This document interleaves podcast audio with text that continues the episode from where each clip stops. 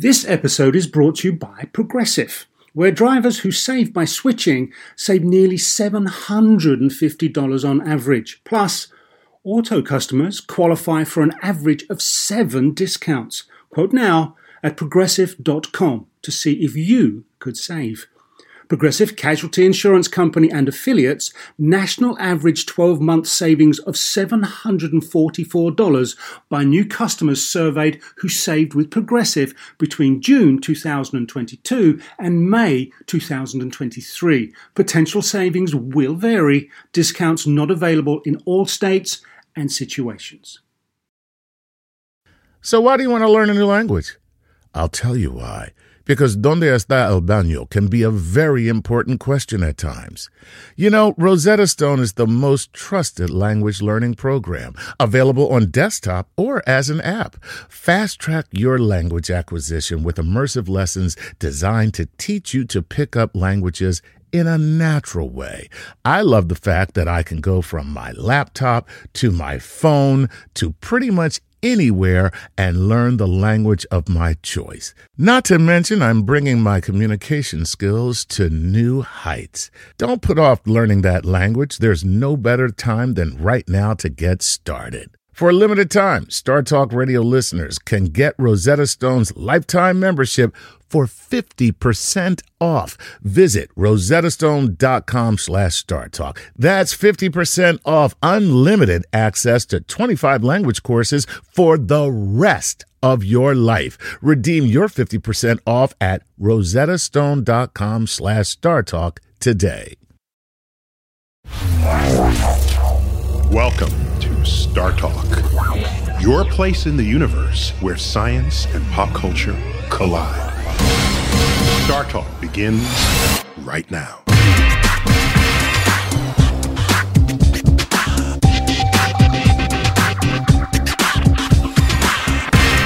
Welcome to Star Talk Radio. I'm your host, Neil deGrasse Tyson. I'm an astrophysicist with the American Museum of Natural History in New York City, where I also serve as the Frederick P. Rose Director of the Hayden Planetarium.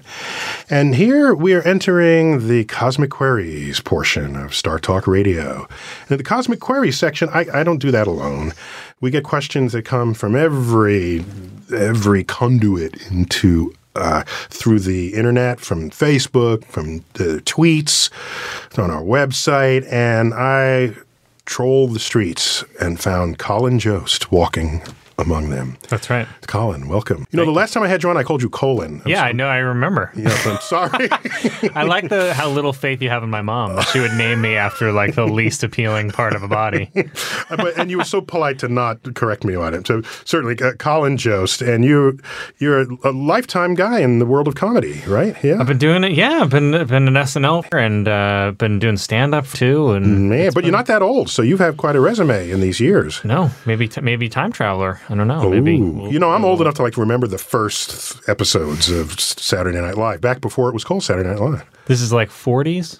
exactly. In fact, it was just called Saturday Night, which is why they begin live from New York. Is Saturday night. And it predates that day of the week, right? There wasn't even that day of the week. And then they were like, We we, should to- name this whole day Saturday. because they, the show the show needs a place to air. Right there, you go. Uh, so thanks for joining me for this uh, uh, Star Talk Cosmic Queries. It's a delight to be here. So now I don't claim any personal expertise on superheroes, but I do know physics and astrophysics. So let's see what we can offer. Yeah. the spate of questions that have just arisen. So Absolutely. what, got well, for me? here's right off the bat. Uh, here's one from Google Plus from Nathaniel Dorn. Um, I'm a big X Men guy, so this is I'm very curious about this. If you were Magneto, uh, what would be the coolest thing you would do with your power over magnetism? this is really more of a wish fulfillment question for you rather than a science question. Oh wow! Magnetism, power of magnets. You know what I would do? I would clone myself and put one of each of me on the interplanetary voyages of the astronauts and create a magnetic field around the spaceship to shield it from harmful solar particles. No, but see, that presupposes you can also clone yourself. I feel like that's a Oh. whole other step first. Oh, oh, so the magnetic control over magnetic fields, that's the easy one to accept, but not the cloning. No. What? I, you know, I can't give you every power. Oh my gosh. you know, even even cr- magic has its limits. Well, you know? so the big challenge no. today is when you leave the magnetic blanket of the Earth, the Earth has its magnetosphere, which extends you not quite to the moon. Mm-hmm. And so if you're in Earth orbit, you're protected from it. Uh, sorry, you're within the, the protective blanket of Earth's magnetic field, and charged particles from the sun, which would otherwise harm your DNA, get channeled to the poles away from you and it inter- it collides with molecules in Earth's atmosphere and it renders the atmosphere glow, becoming the aurora borealis, the- Right. the, northern lights, and the aurora australis, the southern lights. I didn't know it was called the Aurora Australis. Got to call it, yeah, yeah, the borealis and the australis. I would have thought it would have been like Antarcticus or something. oh, okay, there'd be aurora arcticus. Arcticus. No, that was a guy from Rome. I am Aurora Articus. You are my subjects. Yeah. So, uh, Uh, so now someone brought up too that Magneto, as a, a controller of all things magnetic, could theoretically just tear the universe apart. Is that accurate? No. Next question. well, the universe is not magnetic. I'm sorry. Well, It's what could they? What's the most damage, like you know, long term, uh, wide Okay. reaching damage they could do? Okay, the way they've written his character in Yeah. the, in the comic books Yeah. is that he's controlling metal because metal is the Right. obvious magnetic. Of course, yeah. But uh, if I remember my chemistry, there, if you supercool certain gases down into a liquefied state, you can have liquefied magnetic materials. So, Mm-hmm. So he could combine with Iceman. Oh, that would be cool. You know I mean? That would be a good. Oh wow, yeah, but not only that, that might be a good plot line. plasma, plasma, which is what the sun is made of, which is essentially the contents of flame, but the mm-hmm. sun makes a better example for what I'm about to describe. A plasma is a gas that's so hot that the electrons in the outer layers of the atoms have escaped and they're running, they're roaming free in the gas. And that means that the gas can respond to magnetic fields. Hmm. So the sun has a very powerful magnetic field and it's plasma. And so here's this gas trying to rotate with the sun, and the magnetic field gets trapped in the rotating gas and gets wound up on itself, and it busts through the sun, sun surface every now and then. In fact, it's on a cycle of 11 years, and you get solar storms and sunspots and solar Flares flares hmm. and prominences. All of this is magnetic activity. So Magneto would not be limited to metal. Magneto could totally tear a new one in a star because how he can interact with the magnetic fields that control where those gases uh, appear and what they do. I think you just wrote the next 12 issues of, of, of Magneto for them. Um, okay, here's the next question from Twitter from Jimmy B at Hey Jimmy B. Could Superman survive the uh, spaghettification of a black hole and uh, the force required to escape it? Ah, So if- he, obviously fa- he's known to be traveling faster than the speed of light. Yeah. right? So okay. Well, well, it's Superman in Superman one. What's the one where he went back in time to save Lois Lane? Oh, where yeah, he traveled. Where Was he that Superman one? Yeah, it is one, right? yeah, yeah. Superman one. Uh, he, uh, in order to fly around the Earth that fast, he's going faster than light. So Right. that establishes Right. that. Uh, So it's so it's real. so it's real. that makes it legit. Uh, so yeah, actually, if you can actually travel faster than light, you can just climb out of a black hole. Nothing will stop you. However, the uh, the journey down to the to the singularity would, as sure as night follows day, would spaghettify him. He would be ripped apart head to toe. Yes, he's made of denser matter and can stop bullets, and he's uh, yes, but if his material is of this universe, it, it, he is not resistant to the power of gravity on that scale.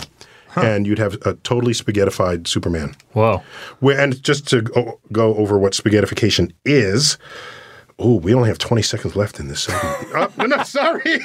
So he needs a wolf. He needs to pair with Wolverine, who has a healing power. So if he got out of it, he could reunite his particles. We'll maybe. find out when we, we come, come back. in the next segment on Star Talk Radio, the Cosmic Query section.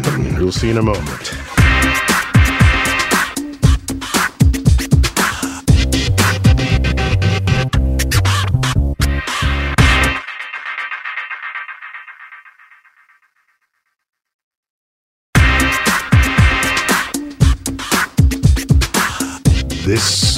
Star Talk Radio. I'm your host, astrophysicist Neil deGrasse Tyson, and we are in the Cosmic Queries section. Helping me is Colin Jost.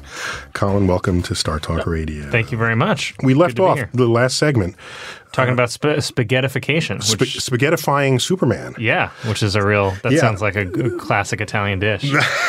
uh, what is spaghettification? It's when you're being sucked in. Your the particles are being ripped apart. Yeah, so what happens is as you get closer to the center of a black hole, the field of gravity at your feet becomes insanely higher than the field of gravity at your head. Mm-hmm. This is a feet first dive into the black hole. And and and the consequence of this is that your feet will accelerate towards the black hole faster than your head will. Whoa. And initially, that you know, you're just stretching, and it may, might even feel good. But mm-hmm. there's a point where that stretching force, it's officially the tidal force, the same force that makes the tides on Earth, is what rips you apart as you fall into a black hole. That tidal force eventually exceeds the binding force of the molecules of your flesh. At the point Which sounds bad. it, it- because it is bad. and when that happens, you snap into two pieces on your way down. And this difference in force continues. Your upper half and your lower half each feel this difference in force, and they then rip into a pair of pieces each. And now you're four segments, and then eight, and, And then keeps 16, happening. 32, and you run the series down. There'll be a point where you will be a stream of atoms descending impossibly towards the center of this abyss. If Superman is made of materials of this universe, Right. whether or not he is of this earth, it is if it is of this universe, he will. is subjected to those same laws of physics, and he will be spaghettified just as day follows night. But then what if he were basically took on the powers of a worm who's able to, you know, you could segment them and they would still live different pieces? Would then there be a bunch of Supermen out there. Here's there? the problem: when you cut up a worm, each segment of the worm still has a full genetic code for what Yeah. the whole worm was. When you spaghettify, you are just atoms. oh, okay. So it's not even. Yeah, the hydrogen atom that got yanked off of your DNA molecule does not remember the DNA molecule from which it came. Huh. Yeah, you're a host. And then, so what about Mr. Fantastic, the rubber guy? Oh, the rubber dude. Because then, wh- how would he go into Oh, in the? Fantastic Four. Yeah. Ooh, or who's the the woman in The Incredibles? Uh, Uh, oh, yeah, right. Um, was it Elastic Woman? Elastic Girl, Rubber Girl. Uh, yeah, elastic. So, elastic girl. Yeah, anybody who's stretchable, in principle, might be immune to this. The question but is, they, they have to then travel faster than the speed of light. So they well, need, to get out. If Yeah. they want to get out, they got to travel faster than light. We've established that Superman can do that. So we would send Superman into a black hole until he was ready to snap into two pieces. Then he flies his way back out again. Gotcha. And that'd be cool. or Superman has a baby with this Elastic Girl, right? Which Ooh. so which we all been fantasizing. Wow. Uh, Wait, you, right. have you been fantasizing about being with Elastigirl or fantasizing with I just Superman want with I just want to watch. I just want to watch Superman Ela- and I don't even know how old Elastic Girl is. Maybe that's inappropriate for me to say. Uh, what?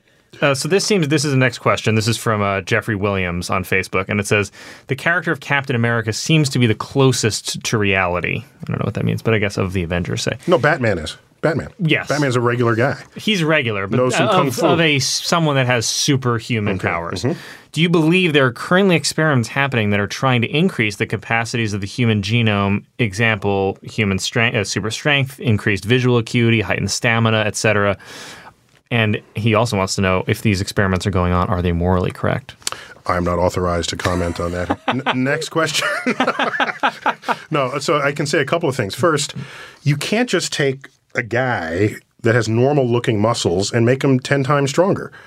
If the muscles are, if it's made of muscle tissue, because the physics of strength uh, correlates with the cross sectional area of your muscle. So, in other words, the reason why when you work out your muscles get bigger is because they're getting stronger. Right. It's a direct correspondence between the strength of your muscle and how big it is. Mm-hmm. There's some variation in there, like in are you in good shape? So you can be slender and still be stronger than someone else who's slender but who's not in shape. Because aren't there varying muscle densities that people have? Too, Sure, but not so wi- not so we're all human at Right. the end of the day. Right. Okay? We're all human.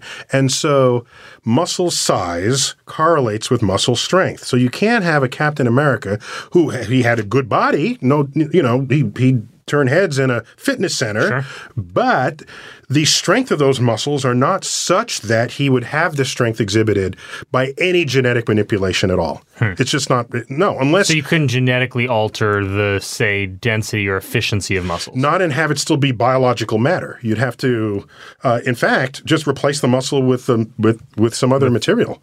Make it more cyborgy. Yeah, just cyborg them out, and th- then it's- oh yeah, then you're good to go. And so to style, rely yeah. on our feeble biology to improve in strength, I think is not the right way to go. If you want to, if you want to make a better human, not only that, to and try to improve your sight, there's a limit to how dim you can see because of how how because of the size of the iris in your eyeball. Right. As uh, Like we were talking about, tel- like the it- it- back in the telescope Yeah. show, Yeah. I had you on, on yes. in the studio for the telescope show. Bigger telescopes see dimmer things. Right. It's that simple. Exactly. And so people said, "Oh, can cats see in the dark? How big is their eyeball?" Yeah. All right. If it's not bigger than your eyeball, and we all have retina in the back as detectors, no, they're not. You know, they might do a little better, Right. but they're not going to do much better than Right. you. All right. So unless they had huge eyeballs, There are no owls. Right? Exactly. And uh, this another question here from Sean Karp on Facebook is: Would it be possible to do an embedded metal skeleton with optional deployable weapons, a la Wolverine? Could you do that? Now, here's the problem. So, I, if we replace your bones, which are already pretty strong, Right. with some kind of metal, Adamantium, for uh, instance. uh, adamantium. Adamantium, I yeah. forgot about. Okay, right. That's what was. So, if you replace that with with uh, some kind of super alloy metal, Right. you're still susceptible to tissue damage. Right. What you're Right. describing is the Terminator. right. That's the Terminator. Right. You could still stab him and he'd still bleed. Right. So you still suffer tissue damage, but you're not knocking him down. Right. Right. Because he's got that super alloy metal for bones. Sure. I don't see why you, you couldn't work that. Yeah, but then you still could, you know, if you don't have the healing factor, the healing power, then you're. You'll just be this bloody mess at the end of the day. Yeah, yeah, yeah. You'll be alive and bloody. Yeah. Like when he was repairing himself in the hotel room in Terminator. Exactly when he was. The guy knocks on the door and he Yeah. looks for a response. And he says, "Go away," except a little more colorfully. Yeah. So, and he's got flies and stuff. Yeah, because he's got biological tissue. Keep in mind that for the human body to work, you'd have to graft the tissue onto the metal. Our our muscles connect to tendons that connect to ligaments that attach to your bones. So th- we, it works biologically. In order to get foreign material in there, you're going to have to attach it all some other kind of way. And now, what about now? This is uh, I've read articles too about the rise of nanotechnology, where theoretically one day we'll have tiny robots in our bloodstream that will just sort of rebuild cells. Is there any? Do you ever think that's That'd be cool. Uh, Yeah. yeah. I mean, a nanobot would be smaller than what a cell would identify as being a far a hostile uh, invader, and Right. so it would just be able to do what anything it needs to do. I don't see why we can't manage that, but I'd rather do it from the outside. Why get all uh, fantastic voyage on us and just have some kind of device that beams through your skin and lands at the tumor and cures the tumor? I mean, why? yeah fair? Yeah, all right, I'll do. but- all right, I'll do that. I'll just do Okay, that. but I'm I'm I'm a bot fan from way back, so Good. yeah, So you won't you won't stop me. I won't. Oh, by the way, and oh. Thor. Yeah. to lift the nuclear matter that is his hammer. Yeah. And, but he's an alien, so aliens, you know, It's a whole other It's a whole other thing, right? It's a different. Do you have? Can I ask? Do you have a favorite superhero or one that you're most impressed by their construction or what the the physics of them are. no, are? I like Batman because he's a reg. I can be Batman. He's a regular. I can be Batman. I can, Right. And and who doesn't like the gadgets? All right. Uh, uh, and who doesn't like the car? So he's got the best car of any of them. I Yeah. guess because they can fly, they don't need a car. but you gotta like the car. Yeah, Right. Car's good. As phallus as phallic as it is, nonetheless, he's got cool things that the car can do. Exactly. And so the car is an extension of his utility belt in terms of its coolness factor. So for me, if I, I'd have to be Batman. But as a kid, I, I don't know if I told you this directly, I wanted to be Mighty Mouse. Really? Yeah, yeah. No, what? Just Because I wanted to save women who were, were mean people who were trying to harm them. Oh, that's fair. That's And I wanted to sing opera while I was doing it. Here I come to save the day. Yeah. No, I just, I somehow resonated with that character. I don't know why. that is a great accommodation. I not would have thought is saving women and singing opera. Yeah, and he could fly, and other things were bigger than him, but he had strength. Uh, beyond what you would expect. So uh, I just I just felt good about. M- M- And you you wrestled, right? You were. I used to wrestle, but we'll get back to that in a we'll minute. So we're, we're in the Cosmic Queries part of Star Talk Radio. I'm Neil deGrasse Tyson. Join us again for our next segment coming right up.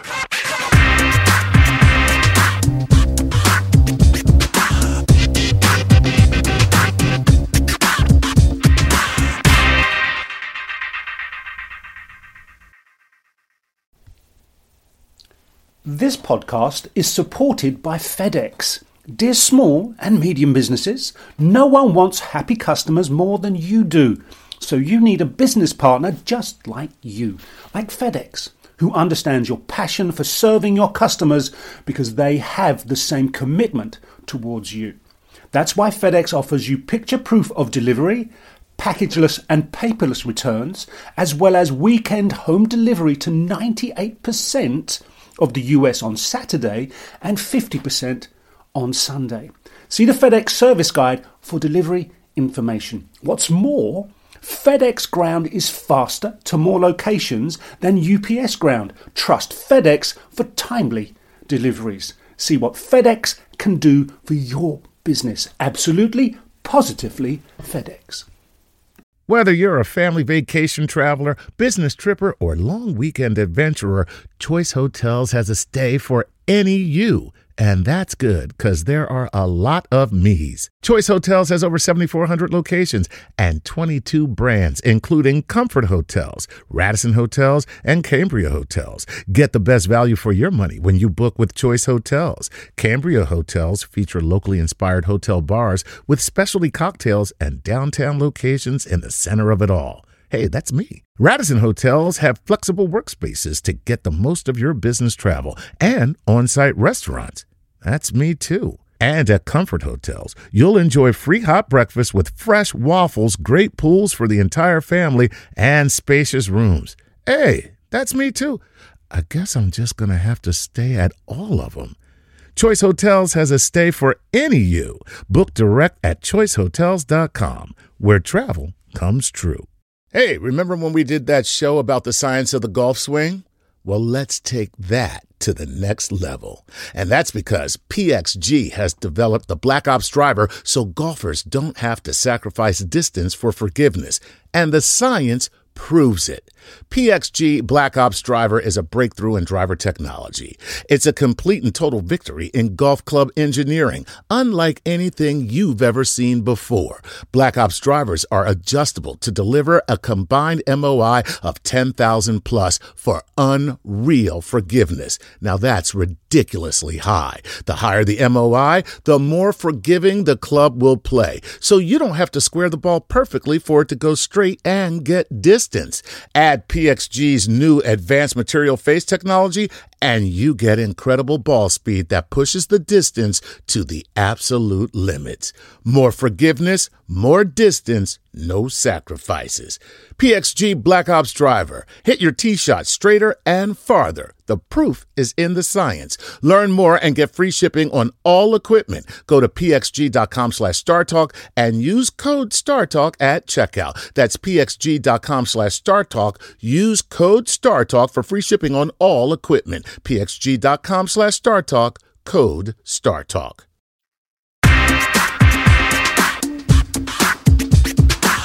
We're in the Cosmic Queries part of Star Talk Radio. I'm Neil deGrasse Tyson, your resident astrophysicist, here with Colin Jost, our resident comic.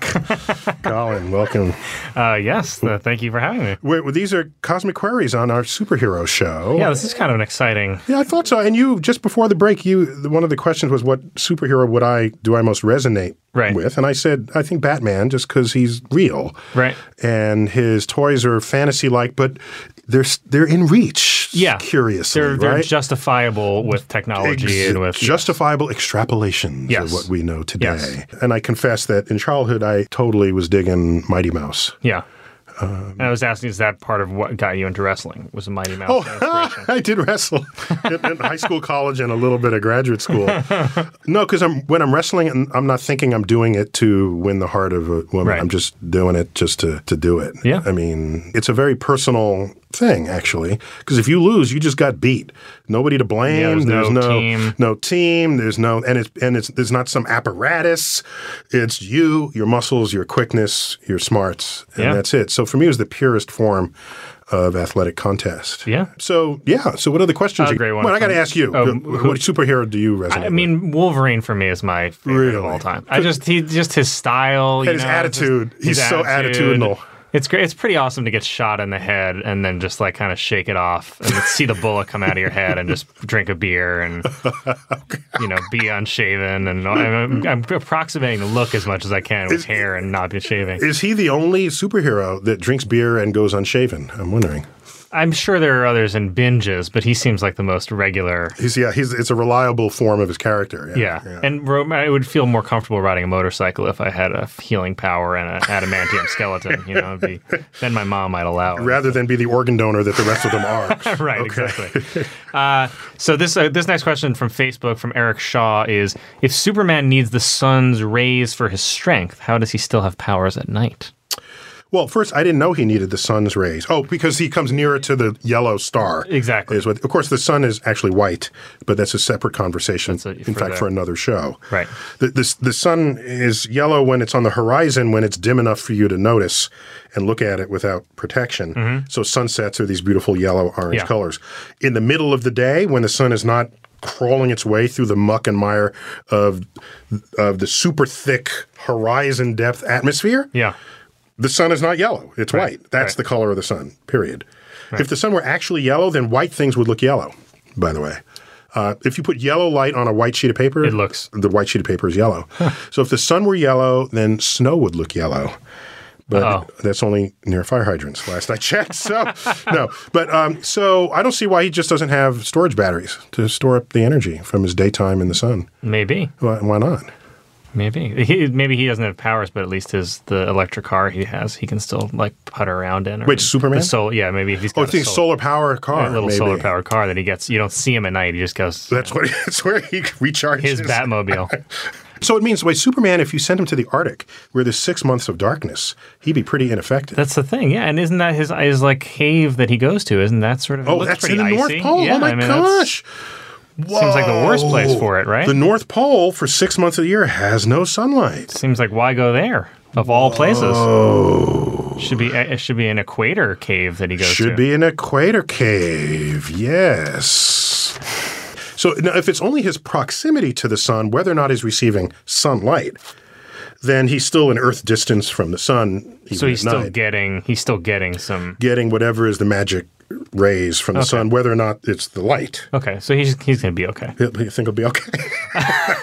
Uh, we don't have to worry about him. Uh, they, so this is a question from Stephen King on Facebook. I assume. I hope. God, I hope it's the real Stephen King. Stephen King. um, is what is the likelihood of creating a real world arc reactor like an Iron Man, the, the kind of artificial arc reactor heart that he has? What if any negative effects would be present if you were to house something like that within the human chest cavity? yeah, so I like that question. So, so that's a huge. Oh, by the way, so so I resonate more with Batman than with Iron Man because the energy source for Iron Man is too too remote for me to embrace that. Right. But if you the uh, energy depends on how you store it. If it's stored thermally, it would be very very hot. Right. If you store it electromechanically, you'd have a lot of uh, what are effectively uh, wound up springs. Mm-hmm. right. Uh, there are multiple many ways you can store energy. You can store it chemically. That's what you have in the form of gunpowder.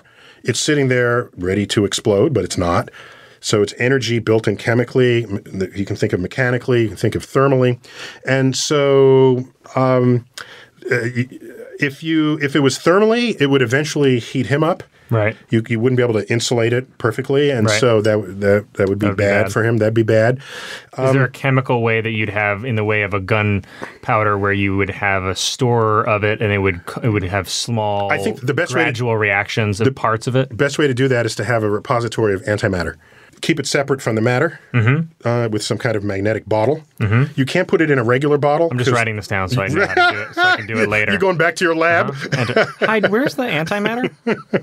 and then you'd leak out little bits of it to merge with the matter, and then you'd have energy at your disposal, and there'd be no uh, bad side effects. great. More on antimatter when we come back to the Cosmic Queries part of Star Talk Radio. The subject superheroes. See you in a moment.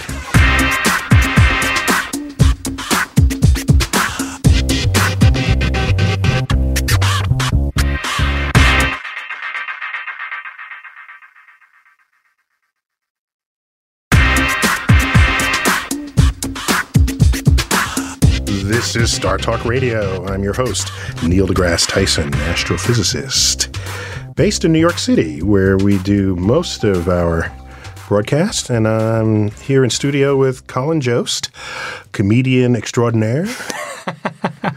That's the grandiose way. Of Is that it. on your resume? Comedian extraordinaire. Extraordinary. There yes, you that's go. very. It's yeah. and verifiable too. Yeah, I was before that. I was a, a journalist extraordinaire, and before that, I was, uh, you know, lifeguard extraordinaire. A lifeguard. Yeah. And and what did you major in in college? Just I majored in the history and literature of Russia and Britain. So I read some, some uh, lived in Russia for a little very bit. and- erudite. Wow. Nah, not not that. I read some books. That's about it. okay. And there's a lot of comedic repository in British. Yeah, Russia and Britain are two different ways to go about humor. Yeah. yeah, Oh, yeah. Uh, but one one a lot darker than the other. And one of our favorite friends of Star Talk is Eugene Mirman. Oh, of course, who, yeah. Who's who has total hundred percent Russian. I know. That's uh, right. I got to talk to him in. Russian sometime. I don't know if he's still fluent, but Oh, okay. Well, we can probably both have two lines and then end the conversation. so you got more questions So we have questions about superheroes right now. yeah. Um, here's one. This is from uh, Christian Demaria on Facebook, and the question is: Would it be possible for a sufficiently advanced rela- race to develop controlled wormholes as a means of transportation, similar to the Rainbow Bridge that Thor uses? Yes, entirely. We don't wield enough power over energy in the universe to just create wormholes on a whim. If we did, and the kind of power that would require, if we harnessed all the energy produced in all the stars, all the several hundred billion stars of the Milky Way galaxy, that'd be enough to kind of do what we want to accomplish. Which is to what to pierce What you do is you you use that much energy because energy and mass are the same thing. So if you wield that much energy, you can you can you can compress energy to smaller volumes than you can solid matter. Hmm. But they both will have the same effect on the fabric of space-time because mass and energy are the same Hmm. in relativity and in this universe. They're the same in terms of their effect on the universe. Gotcha. And the, on, on the gravitational fields of the universe. So you'd wield this, you'd pull it out of your pocket, you say, open me a wormhole right here. And there it opens, and you dial up coordinates in time and in place, and you go through the wormhole, come out the other side, and you can be anywhere, in principle, in the universe instantly. Uh, one of my favorite scenes in the movie, what's the one where the. Oh, Monsters Inc Oh yeah. undiscussed in the reviews of this movie is that that movie tapped the fourth dimension. That movie was all about wormholes. Those doors were the wormholes. Yeah. They would go through the door in the factory and end up in a kid's closet.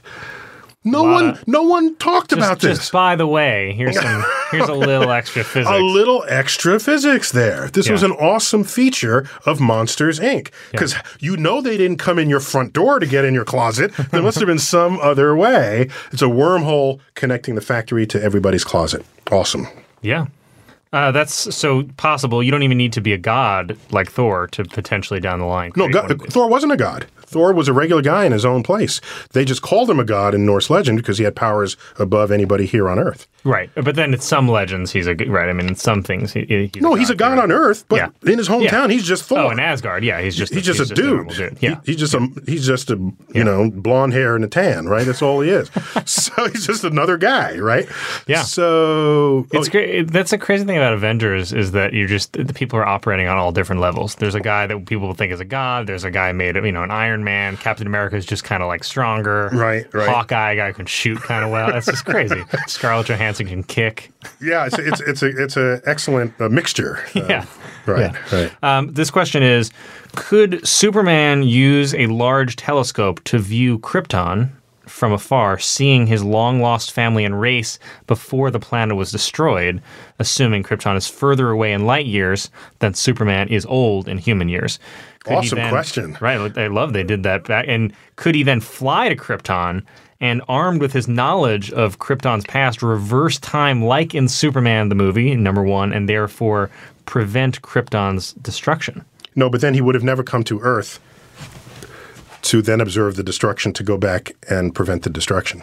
So it would it would require some sort of being here, but then a time travel element. No, I'm just saying if he came here, saw t- Krypton being destroyed, but didn't want it to be destroyed, and went back in time to prevent it from being destroyed, then he- he would have never been cast adrift to have landed so, here on then- Earth. But then if he were- goes back and reverses it, would it stop? But then he would have no remembrance of what happened. Uh, then he would have never come here on Earth to have stopped the explosion.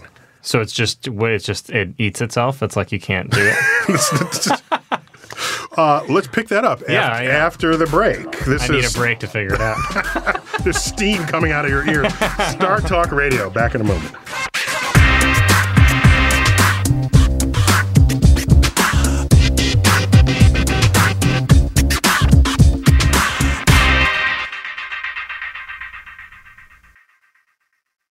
Do you want to set up your child for success? Of course you do. Maybe you want to save money on private tutoring, or maybe it's just out of your budget altogether. Is this a big school year for your child? Like maybe they're starting kindergarten, middle school, or high school, or some other milestone. Maybe your family moved and they're starting at a new school. Is your child ahead? Not getting challenged enough in class? Well, we love that little smarty, but we want them to be engaged. IXL Learning is an online learning program for kids covering math, language arts, science, and social studies. IXL is designed to help them really understand and master topics in a fun way. Powered by advanced algorithms, IXL gives the right help to each kid no matter the age or the personality. There's one site for all the kids in your home pre K to 12th grade. Kids can use it at home on the computer or on the go through the app on your phone or your tablet. No more grading those worksheets. IXL grades everything itself. And no more trying to figure out how to explain math equations or grammar rules yourself. IXL has built in explanation videos. One in four students in the U.S. are learning with IXL. IXL is used in 95 of the top 100 school districts in the U.S. Make an impact on your child's learning. Get IXL now. And Star Talk Radio listeners can get an exclusive 20% off IXL membership when they sign up today at IXL.com slash StarTalk. Visit IXL.com slash StarTalk to get the most effective learning program out there at the best price. Life is a highway, and on it there will be many chicken sandwiches. But there's only one McCrispy. So go ahead and hit the turn signal if you know about this juicy gem of a detour. If a friend asks how you're doing, and you say, I'm okay. when the truth is, I don't want my problems to burden anyone. or you say, Hang it in there. because, If I ask for help, they'll just think I'm weak. Then this is your sign to call, text, or chat 988 for free, confidential support. Anytime. You don't have to hide how you feel.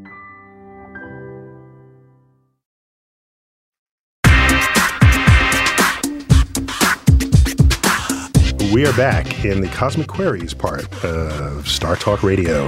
I'm your host, Neil deGrasse Tyson. I'm an astrophysicist, and it's my job each week to bring the universe down to Earth for you. And helping me accomplish this are people who bring different lenses from their walk of life. Today I've got Colin Jost with me, comedian And, bar and- none. and definitely not an astrophysicist, non-astrophysicist. Okay, I'll call you. I'm. Colin Jost, not an astrophysicist. You're reading me these questions. I've never seen them before, these moments, but they come to us in all of our media outlets Facebook. Actually, on Facebook, we are Star Talk Radio, and they come via Twitter on Star Talk Radio is our Twitter handle. And uh, what else do they come? Uh, also on uh, on our website, startalkradio.net. So, Uh, here's one that that's uh, pretty great from. oh, wait, did I finish Would you- answering the other question? I don't think I Oh did. no! So I didn't quite understand it Yeah. because because it's Superman. He goes back. He finds out. He sees through a telescope Krypton is being destroyed. You know, in the past, as you, you know, the traces of it. He Because that light is just coming to reach us just now. reaching us now. So he flies out there, does his time travel whirly gig around the planet, spins it back, saves Krypton, but then that means he never traveled to Earth. That's correct. So what is that? Where does that leave him physically? it means it doesn't It can't happen. Right, right. I mean, there, it's it's a it's a it's it's not a, simply a paradox. It's a contradiction of what is even possible. So here here's consider it this way: Yeah. with the telescope, he can go look and see Krypton in the past. Right. Yes, that's true. Which is crazy. That's pretty, However, okay, as he travels to Krypton, Krypton is still advancing into the future. Right. while he's traveling. He'd have to travel faster than light in order to go back in time to then. But can you do that? Right? Can he? Uh, he's Superman, and we demonstrated Yeah. earlier he can travel faster than light. So could Duh, he, we said that already. so he- Superman won. Right. So he can. So he can do that. Okay, Or- so all right, so yes, so he sees it destroyed. Then he travels faster than light, gets there before the star explodes. But he can't save. He would have. They all would have. They're all powerful folks back there. He, somebody would have saved the star. They knew the star was going to die. right. And plus, back then he was a baby. So what? What's he going to do? I don't know.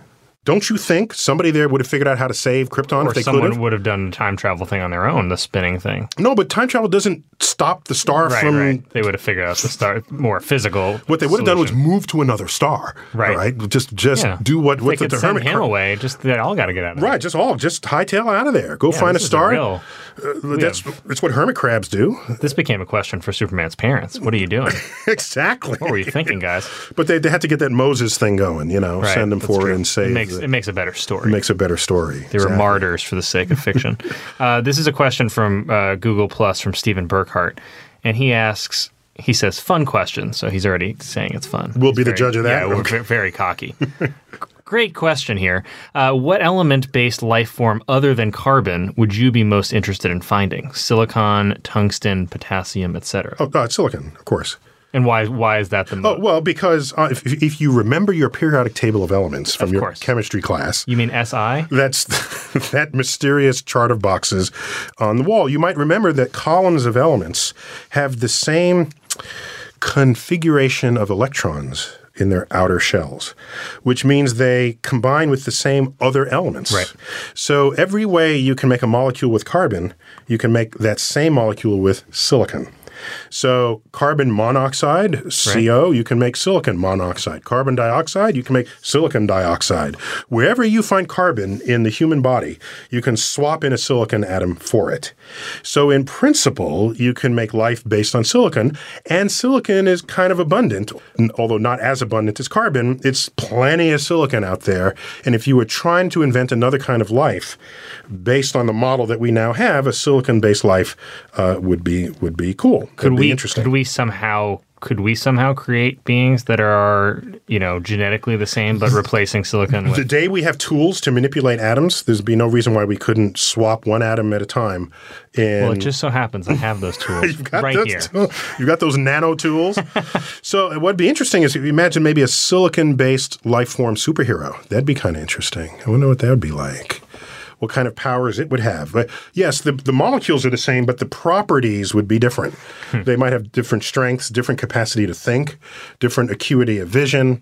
Uh, this would be interesting to explore, something I've, I've never done. Oh. The problem is that the heavier you get on the periodic table, rapidly they become more and, uh, rarer and rarer. Right, So if you want any chance of life happening spontaneously, it's got to be just hanging out doing nothing. And Right. carbon fits that bill marvelously. Right, right. You know, I think we've run out of time. Unless Oh, you really? have a really fast question. Let's see. Uh, uh, uh, favorite Avengers. Do Oh, have a- uh, favorite Avenger? Yeah. I'd have to say Thor throwing a hammer. That's so primal. right? It's it's it's low tech. yeah, you just you It's get, what everyone gets it. If it. you were a baby and that was his rattle, that's what you just.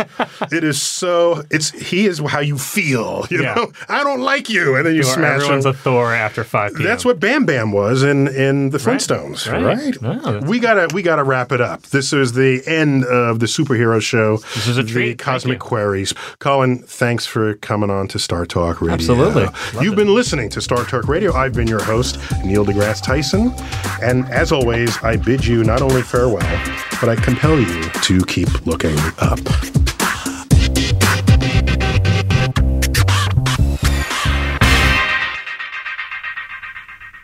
That was a good Cosmic Query session. When we come back, I'll have Bill Nye, the science guy, and co writer of Cosmos, Steven Soter, to talk to us more about science fiction, specifically how it's portrayed in the movies.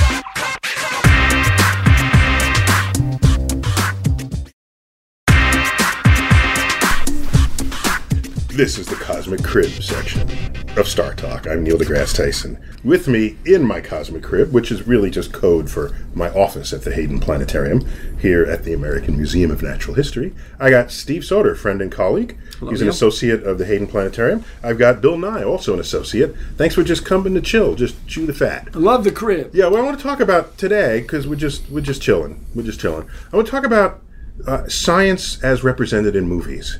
And lately, there was like Interstellar came out, and I tweeted that the lead five characters are all portraying scientists, and in it there have the roles of father or son or mentor or wife or child, and Also, physicist who changed the world, who's a woman. yeah, all all sort of all personal relationships are explored in it. I thought that was a good thing. Um, but here we have a movie that fully goes there. It wants the wormhole and a black hole, and time dilation. It's all in the movie, all of it. And then I think of other movies that. Uh, that Also, apocalyptic. The world's ending. The Earth is no longer livable. Bill, isn't that just the storyline of every That's science what I was fiction saying. movie? We just tossed in a Yeah, little yeah. The science fiction movie is they go into space and bad stuff happens. Oh, that's man. that's Well, the plot case, of every stuff- science fiction movie. Bad stuff's happening on Earth. They got to go into space. Yeah, yeah, in that in that particular case. But I think of movies that have thought a lot about the science that's in them. Interstellar is one of them. As an advisor, they had Kip Thorne, who's one of our colleagues at Caltech. In fact, I have one of his books is sitting here on my shelf, Gravitation. The only book that you ever learn about just by carrying it around. it's it's huge, thick book with the proportions of a of a New York Yellow Pages. If Back anyone is young enough, things. old enough to remember the Yellow Pages. So, by the way, Steve, uh, I walked up into space sciences at Cornell University campus one day as an undergraduate, as an undergraduate, Uh-huh. and there's Carl Sagan, and I'm sure you were there, and Kip Thorne. Mm-hmm. Talking about black holes, falling into a black hole, living, uh, ending up in another part of the universe at another time, and uh, that was uh, quite very compelling. And so that was part of the idea of Interstellar is that you'd end up, you would control where you ended up, and Well, uh, because you had some access to the space-time continuum.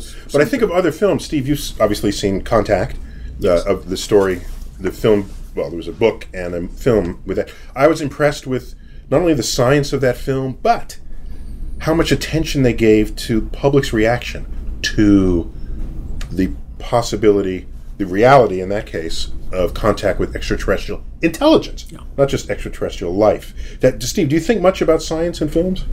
Do I think much about Yeah. science in films? Yeah.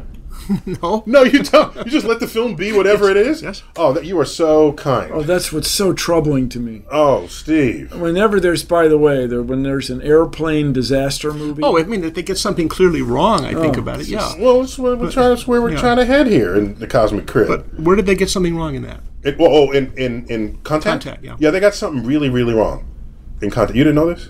I've forgotten. Oh no. So I'm sitting next. Well, so I'm at the premiere. Minding your own business. I never got invited to any This premiere in my life. Yeah. I got just 20, 18 years ago, right? Uh, and I got invited to a premiere. So there's a New Yorker in LA for a premiere of a movie. So I'd say the stupid thing, like there's popcorn on display. And I said, How much is the popcorn? And the guy said, "Oh, it's seventeen dollars," and then they all started laughing because it's all free. It's a premiere. Yes. The the the movie company pays for everything. I didn't know this. I was an idiot. Okay, there. I just confessed young it. and naive. No. What happened was, what happened was, just young and naive equals idiot. So here's what happened. So I'm there. I'm sitting next to Frank Drake, who's a professor of astronomy at Cornell, famous for what?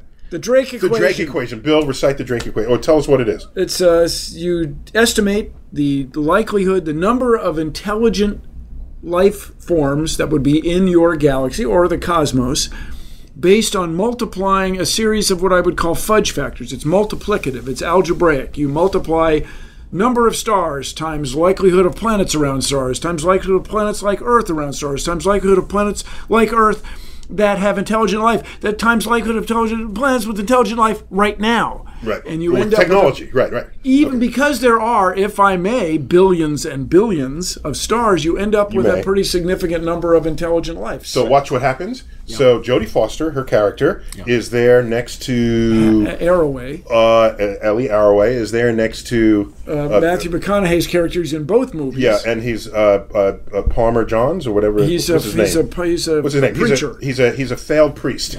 Okay. Well, he's a medium priest. Okay. Some success. Or some pastor. Right. So anyway, so they're there. That's not even relevant. They're there, and she is talking about the romance of the night sky, and he's up there saying, "So what do you think about it? whatever?" And she says, "You know, if there were a hundred billion stars in our galaxy, Aren't there about at that time? If that's fine, that's fine. 100 billion is fine. fine, fine.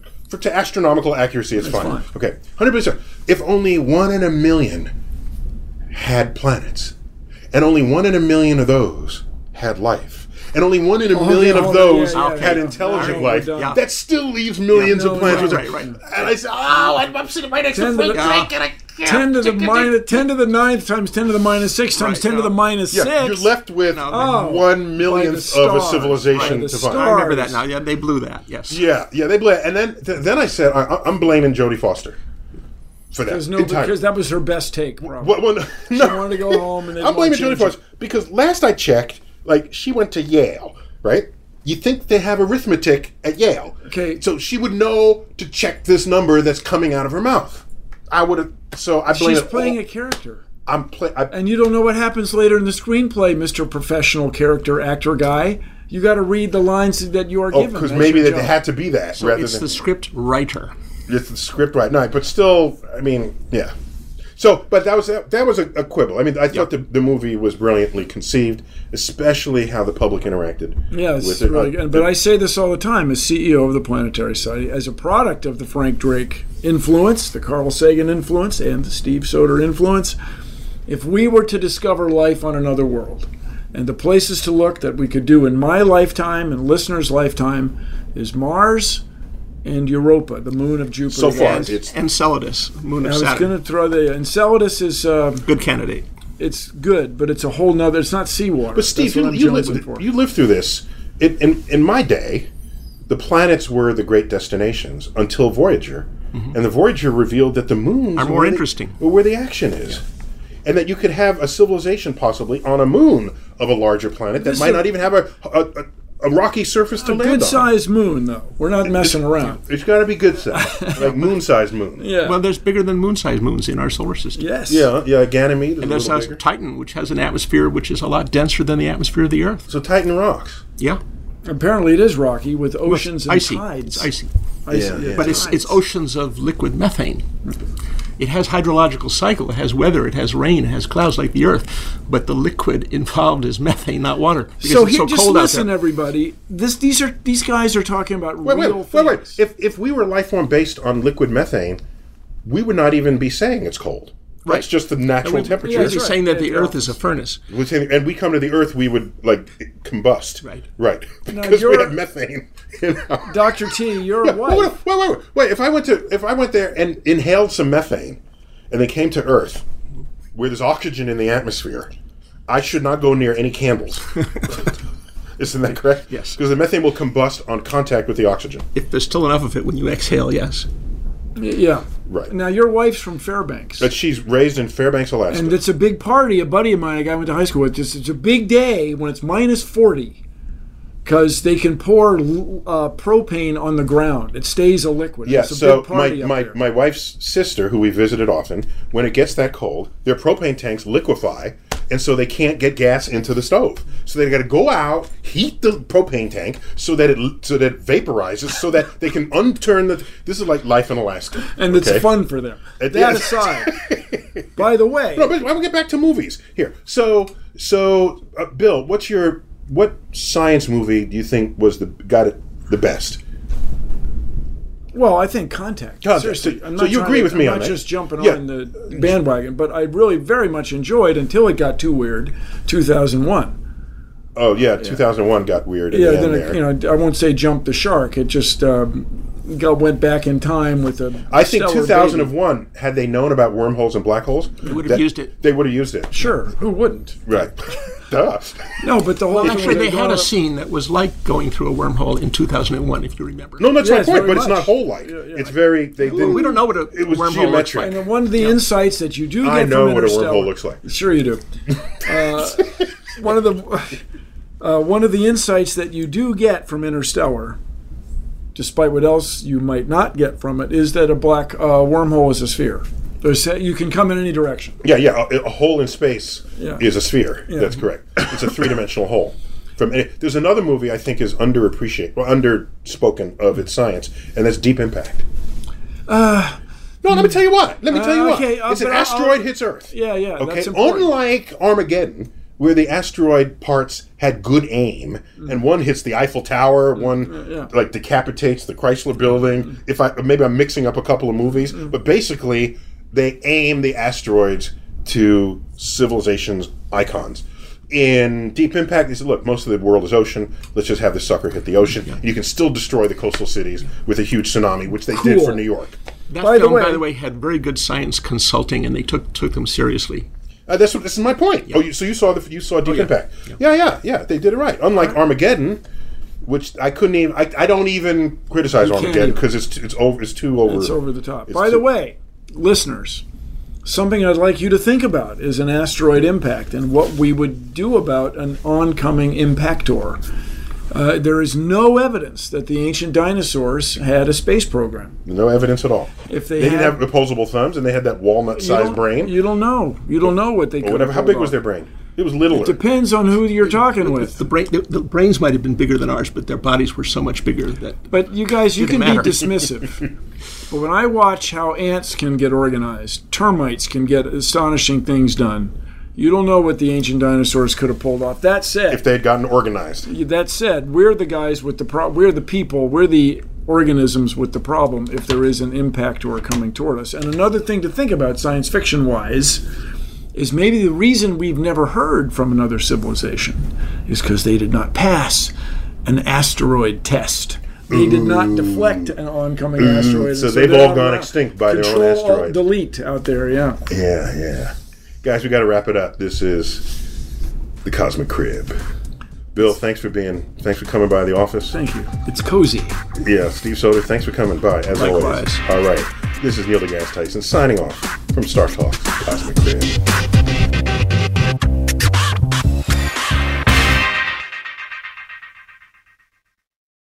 Life is a highway, and on it there will be many chicken sandwiches. But there's only one McCrispy. So go ahead and hit the turn signal if you know about this juicy gem of a detour. At Capella University, you'll get support from people who care about your success. From before you enroll to after you graduate, pursue your goals knowing help is available when you need it. Imagine your future differently at capella.edu.